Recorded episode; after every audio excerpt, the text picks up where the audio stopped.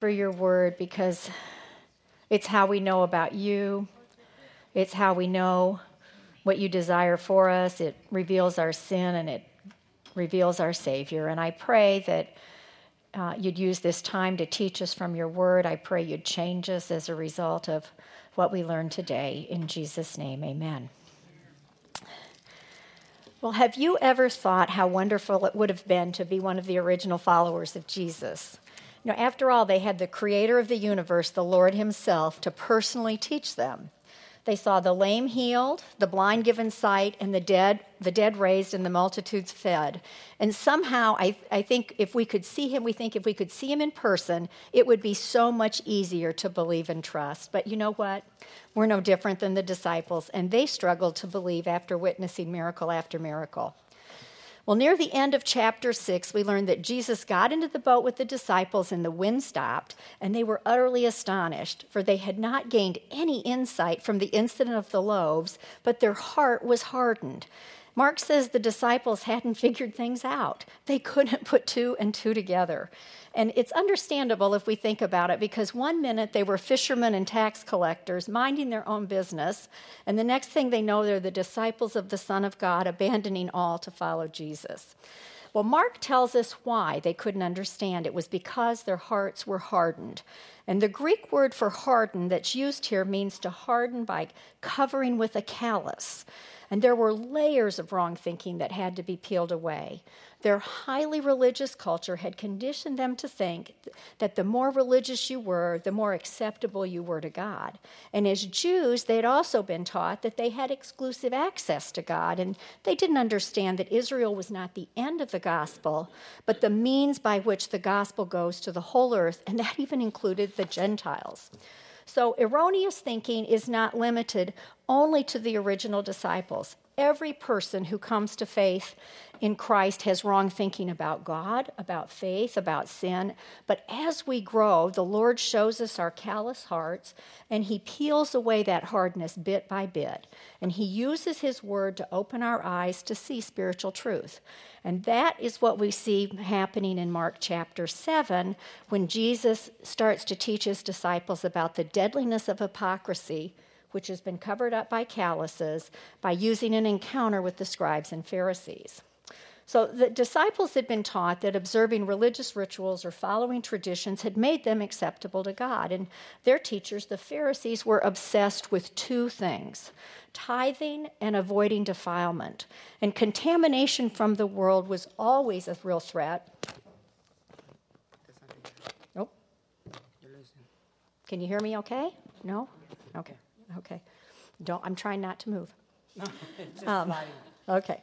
It was a real threat, this contamination, because unclean people and things were everywhere and just impossible to avoid. So even if you accidentally touched someone or something that was unclean, and that person touched somebody and touched you, that rendered you uh, defiled. And so these ceremonial washings became very important. And the Pharisees noticed that Jesus' disciples were eating bread without ceremonially washing their hands, which meant, in their minds, they were defiled. So, not only was uh, proper hand washing, washing essential, but Mark tells us that cups and pitchers and pots also had to be washed a certain way. Now, pot washing was so complicated that when Jewish traditions were later written down and codified, there were, get this, 30 chapters detailing proper dishwashing techniques. So, their underlying accusation is that no true rabbi would allow his followers to be defiled.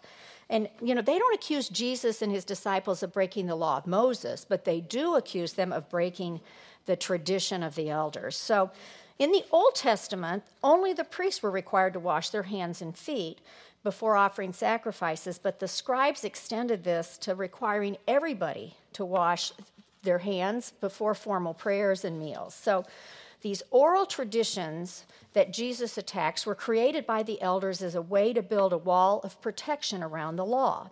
And they created these extra regulations to make sure nobody even got close to doing that. So what happened was, in reality, those rules that they made up actually undermined and obscured the law uh, that they intended to protect. Uh, the Jerusalem Talmud, which would be a collection of these writings, said, The words of the scribes are more lovely than the words of the law. It also says that it's a greater tra- crime to transgress the words of the rabbi, of, of, of Rabbi Hillel, than the words of Scripture.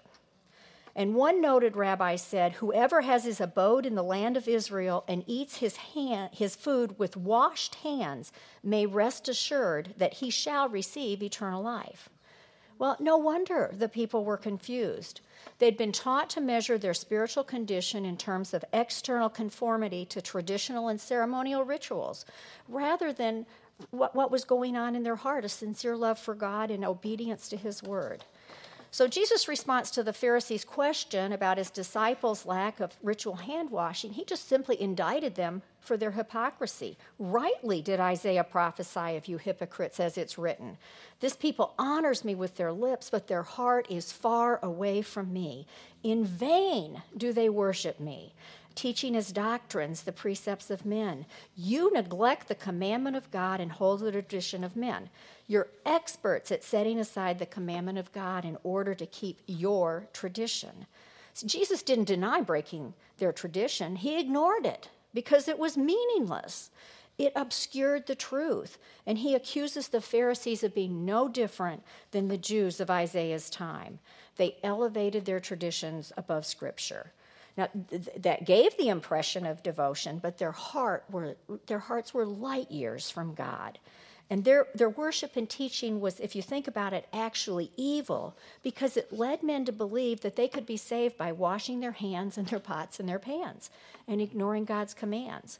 And you know what, ladies? When we live by external legalistic rules rather than by the spiritual sacrifices of a broken and a contrite heart, Jesus says that our worship is hypocritical and meaningless as well. He then drives home his point about their blatant hypocrisy by providing an illustration. God had instructed his people to honor, respect, and treat their parents with care, and not to do so was a crime worthy of death. And inherent in that responsibility was to help meet the needs of their parents if they became unable to provide for themselves. And rabbinic tradition had sidestepped that command by allowing children to declare their assets as korban or dedicated to God. So if parents had needs and they asked for assistance, the kids could just say, Oh, no, we've pledged that money to God. That's obviously more important. And uh, they, they wouldn't help. And what's really crazy is that pledged money didn't have to be given to the synagogue or temple right away it could be pledged for later use. And so when the kids wanted to use their money again, they just unpledged it and claimed it back for themselves. So that's the hypocrisy involved. So Jesus ended this confrontation by issuing a blanket condemnation. You are thus invalidating the word of God by your tradition. So the Judaism of the Pharisees was apostasy, it was heresy, it was an unbiblical religion that contradicted God's word, and the true faith of the Old Testament had been lost and obscured by thousands of rules and regulations that the Jewish religious leaders had created and handed down. And it was hypocrisy at its finest because the emphasis was on a form of external self righteousness designed to appease God that instead deceived them into thinking that they were more righteous than anybody else around them. So, in a later encounter with the Pharisees, we'll come to this in Mark 15, um, he describes the situation by saying, But Jesus, knowing their hypocrisy. Wow. You know, under the gaze of the Lord, all hypocrisy is exposed. Jesus knows your hypocrisy, and he knows mine. He knows your heart, and He knows if you love and obey Him, if you adore Him, if you worship Him from the heart. He knows. He also knows if it's pretend and you're putting on a show. Hypocrisy blinds us and hardens our hearts, and we're all hypocrites to some degree because we all want people to think we're really better than we are. But you know what? There's good news. The solution for the hypocrisy is the same for any other sin it's repentance. And the Apostle Paul is God's proof that no one is beyond the reach of grace, even proud, self righteous Pharisees. Well, after the confrontation with the Pharisees, Jesus calls the crowd to himself to explain what the source of true defilement is, and it's not from eating meals with unwashed hands. The defilement that offends God is an internal spiritual reality that infects every single person Listen to me, all of you, and understand there's nothing outside the man which can defile him if it goes into him, but the things which proceed out of the man are what defile him. And so he left the crowd and entered the house, and the disciples asked him about the parable. And he said to them, are you so lacking in understanding also? Do you not understand that whatever goes into the man from outside cannot defile him? Because it does not go into his heart, but into his stomach and is eliminated. You know, the, the disciples are struggling to understand this basic truth that righteousness before God does not come from external rituals like washing your hands and even eating kosher food. His teaching was so contrary to what they'd been taught, they found it difficult to accept that the condition of your heart is not determined by what you eat. And he, Jesus was saying to them, That which proceeds out of the man, that is what defiles the man. For from within, out of the heart, proceed evil thoughts, fornications, thefts, murders, adulteries deeds of coveting and wickedness. Jesus could not be more clear. It's the heart, the inner thought life of a person that is actually the source of sin. It's not unwashed hands or non kosher food that defile a person, but an unwashed soul.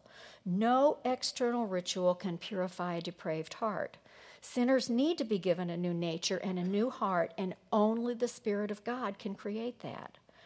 Paul wrote, He saved us not on the basis of deeds which we've done in righteousness, but according to His mercy by the washing of regeneration. That's the washing that matters, and renewing by the Holy Spirit. It doesn't matter how many times you wash your hands, get baptized, join a church, tithe, recite the Lord's Prayer, or volunteer at a soup kitchen. That is not going to cleanse your heart. It's not going to make give you a new heart. Salvation requires an internal miracle wrought by the Holy Spirit who gives life and cleanses the souls of all who embrace Jesus Christ in faith. Well, Mark moves right along, and his narrative continues as Jesus and the disciples move to the city of Tyre. And Mark relates the story of the Syrophoenician woman. This is my favorite one. And he continues to teach them about the nature of true faith as opposed to the proud, superficial arrogance of Israel's religious leaders.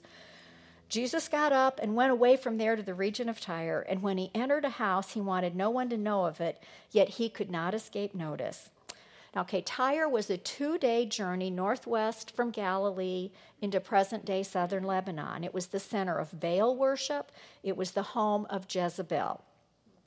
And Jesus deliberately travels far into Gentile country because there are lessons the disciples can only learn here. Toto, we are not in Kansas anymore. We are not.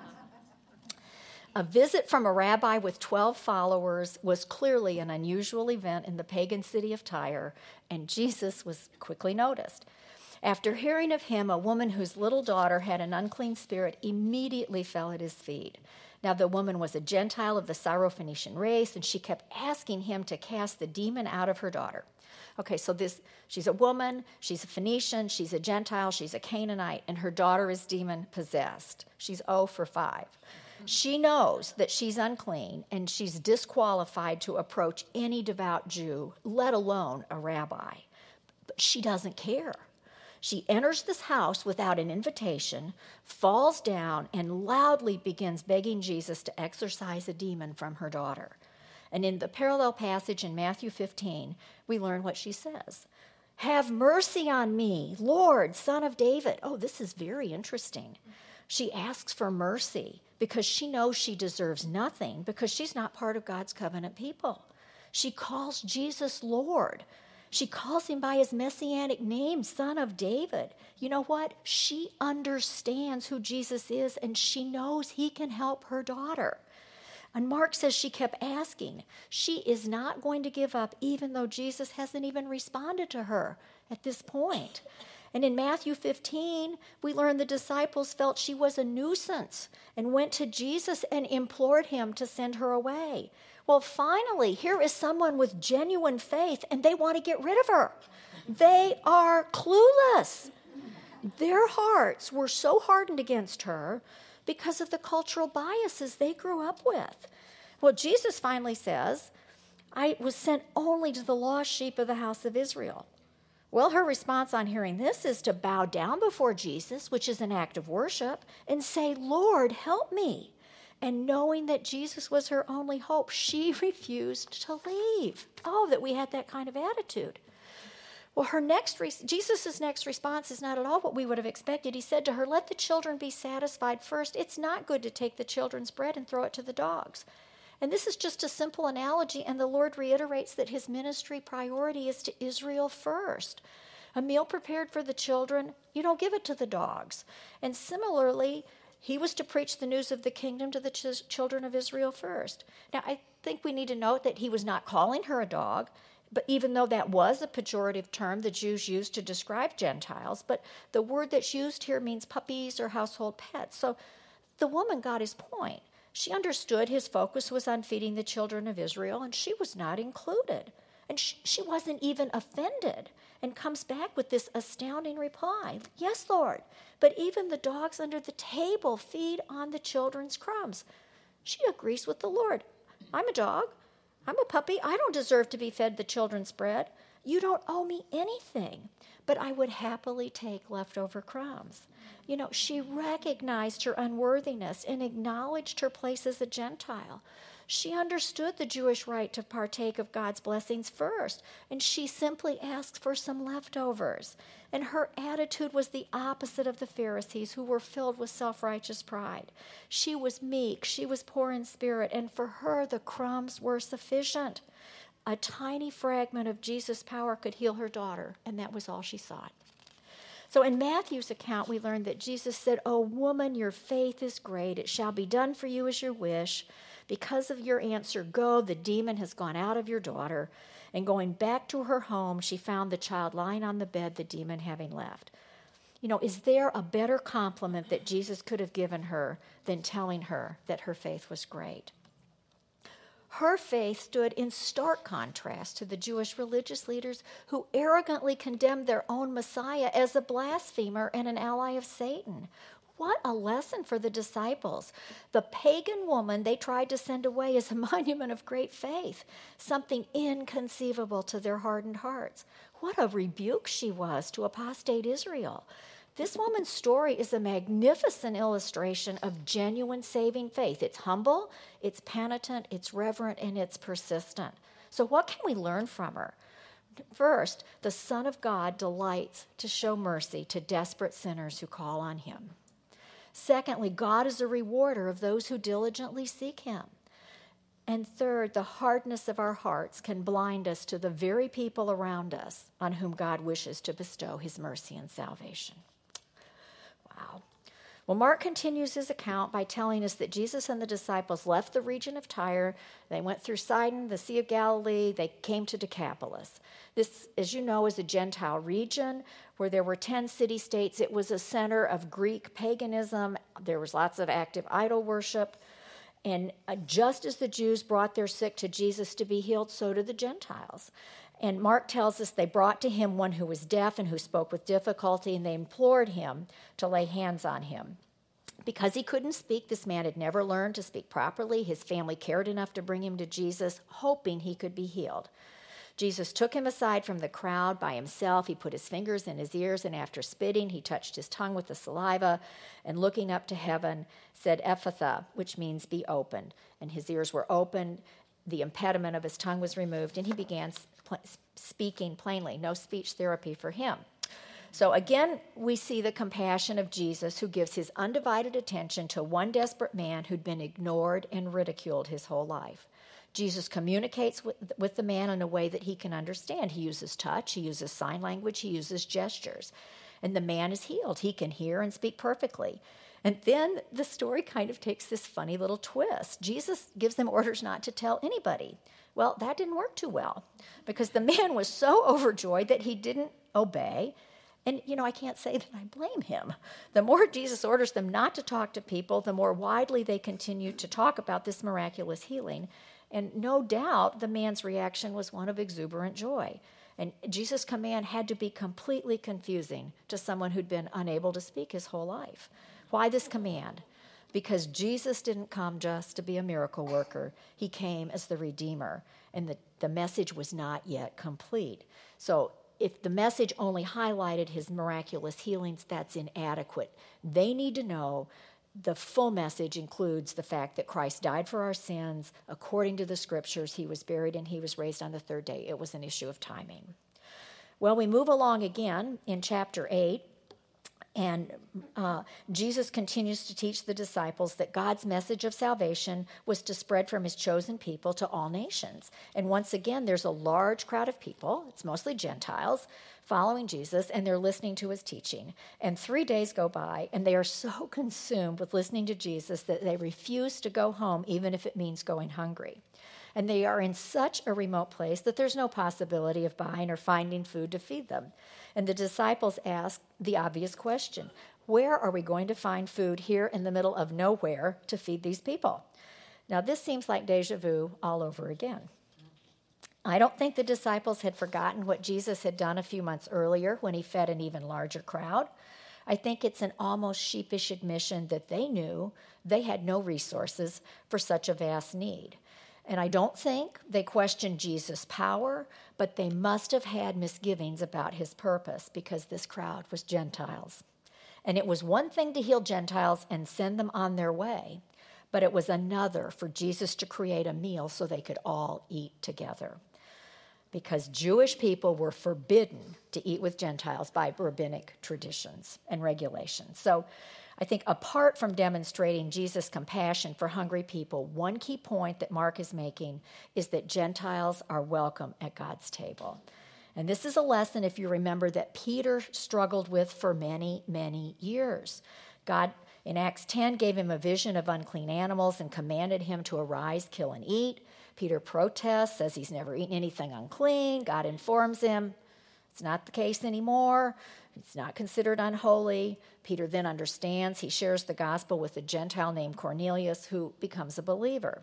Well, then, if you fast forward another 10 years, in Galatians chapter 2, Paul has to confront Peter face to face about his hypocrisy of no longer eating with Gentile believers because he feared the party of the circumcision. So I, I, think we can learn, you know, from Peter that it takes years sometimes for God to expose and remove the prejudices that our calloused hearts hide. So don't give up. You know, through this miracle, Jesus is showing them that the gospel is for everyone, even those they'd been taught to avoid, distrust, and even hate. The gospel was for people they didn't even want to be saved or believed had the right to be saved. And maybe you can relate to the disciples. Maybe there are people in your life whose lives are disgusting to you or who, whose choices have hurt you badly, and you really don't want them to be saved as some form of a punishment for the pain they've caused you. Oh, ladies, the opportunity for repentance is at hand. It's at hand, and it hurts. Well, Jesus and his disciples then get in a boat and they go to Dalmanutha, where he's met by the Pharisees who begin to argue with him. And they ask for a sign from heaven. And had Jesus given them signs? Oh, yes, he had, and they attributed them to Satan. He sighs deeply and tells them they will be given no sign because the Lord would not oblige the wicked demands of hard hearted unbelievers. And their willful blindness broke his heart. You remember how he later wept over the doom of Jerusalem. He wept over the doom of the city, he wept for the doom of his enemies. And he knows that the Pharisees and the Sadducees are not going to believe, no matter how many signs they've seen. And he, he leaves and goes away, and they have hardened their hearts to the point that God gives them over to their own sin and blindness. And they love the darkness rather than the light, and they would not come to the light, for their deeds were evil. So, unlike the Pharisees, the disciples did love the light and they sought the truth and they kept following Jesus, even though they often did not understand what he was trying to teach them. And so, when he leaves the religious leaders, the he, they get in the boat again and head out, and at some point, they realize uh, that they had forgotten to take any bread with them. And Jesus warns them to beware of the leaven of the Pharisees and Sadducees. And he's talking, Jesus is talking about their corrupt teaching and how it poisons everything it touches. Well, they totally miss his point and can't get past the fact they have no food. Now, they had seen Jesus miraculously feed thousands of people, but they're worried they don't have enough to eat. And so, deja vu again, he asked them, Do you not yet see or understand? Do you have a hardened heart? Well, duh, yes. Um, having eyes, do you not see? Having ears, do you not hear? Don't you remember how I fed the multitudes? you know, a hardened or calloused heart leads to spiritual blindness and it leads to spiritual deafness. You can't even hear God talking, even if He is literally in the boat with you. You can't hear Him. They still don't get it. And their focus needed to be on the spiritual lessons Jesus was teaching. He wanted them to focus not on the earthly provision of bread, but on the heavenly presence of God caring for His people. So, the answer to the present struggles that you're in is to remember that God's faithfulness, God, remember God's faithfulness and provision in the past. Jesus reminded them that there were leftovers from these feedings.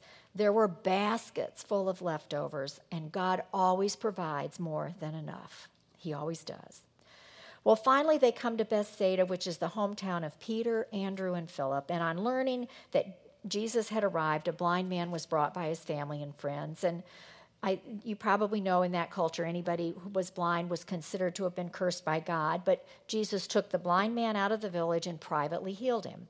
Mark tells us it was a two step process, but we don't really have any additional information on why Jesus healed this man in this particular way but it is a beautiful illustration of temporary spiritual blindness. And John MacArthur said, spiritually speaking, the disciples had once been like that blind man. Having been raised in traditional Judaism, they'd been taught to follow the guidance of blind Pharisees and scribes, and their understanding of spiritual truth had been hopelessly blurred by centuries of rabbinic tradition and religious hypocrisy. And all that changed when they met the Savior. He removed the veil of darkness and gave them eyes of faith, and they began to see, just as he does for every sinner whom he saves. So, to kind of bring this together, our spiritual birth takes place at the time we believe, and God gives life to our dead hearts, and He forgives our sins. We all know that. His word comes alive to us, and we begin to grow.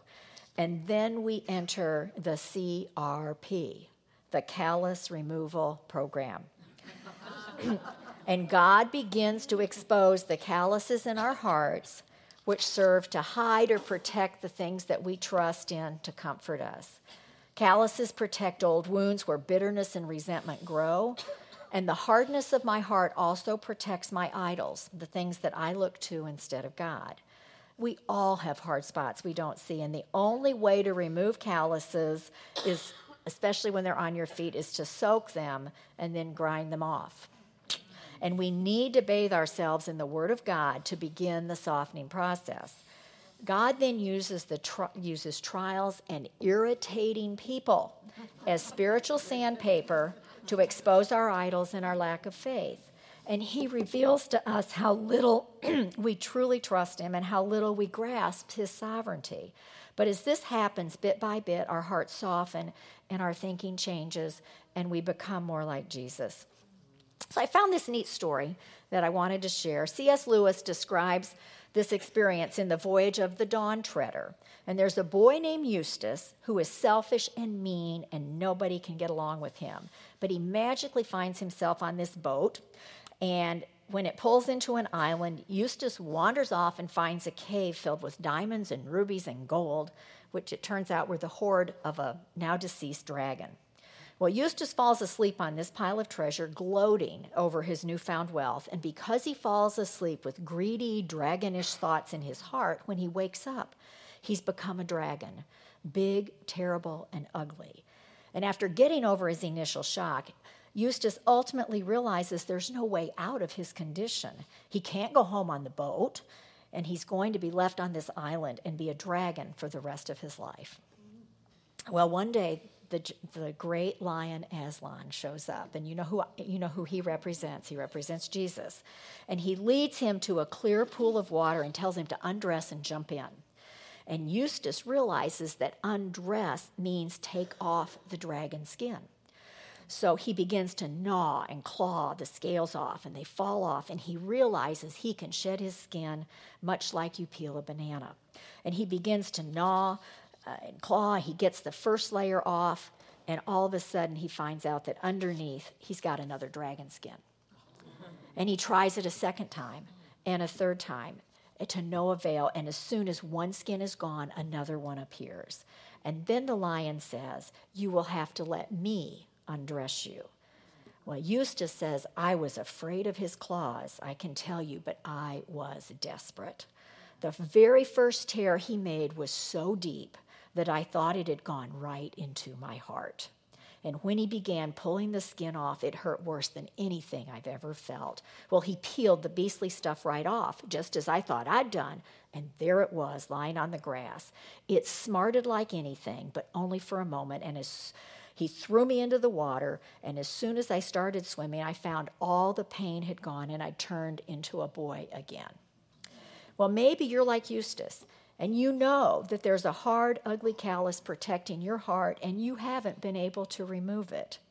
There's resentment, there's unforgiveness and bitterness lurking just beneath the surface, but you've rationalized it and ignored it and even managed to hide it pretty well. But now it owns you, and you've given up all hope for change.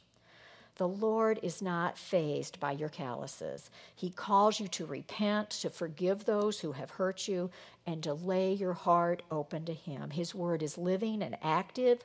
It is like the claws of Aslan, and it will cut you to the core, but it will heal you. On the other hand, you may be comfortable in your own skin, just like the disciples were. This is a dangerous place to be because they didn't even realize how hard their hearts really were even when Jesus kept pointing it out to them. You know, it is painful and shocking to learn how calloused and hard our hearts really are. And God's callus removal program hurts because it involves trial after trial, which points out our sin, our self reliance, our hypocrisy, and our lack of faith that we don't even know exist in our hearts. But you know what, ladies? God's call is the same. Whether you see the hardness in your heart or He exposes it to you or you've hidden it, the call is always the same. It's to repent and to forgive. And when we repent, He binds up the wounds of our broken hearts, and a broken and a contrite heart He does not despise. Let's pray. Father, I thank you for your word and the conviction you brought to me. There's nothing like doing a lesson on hypocrisy to learn what a total hypocrite you really are.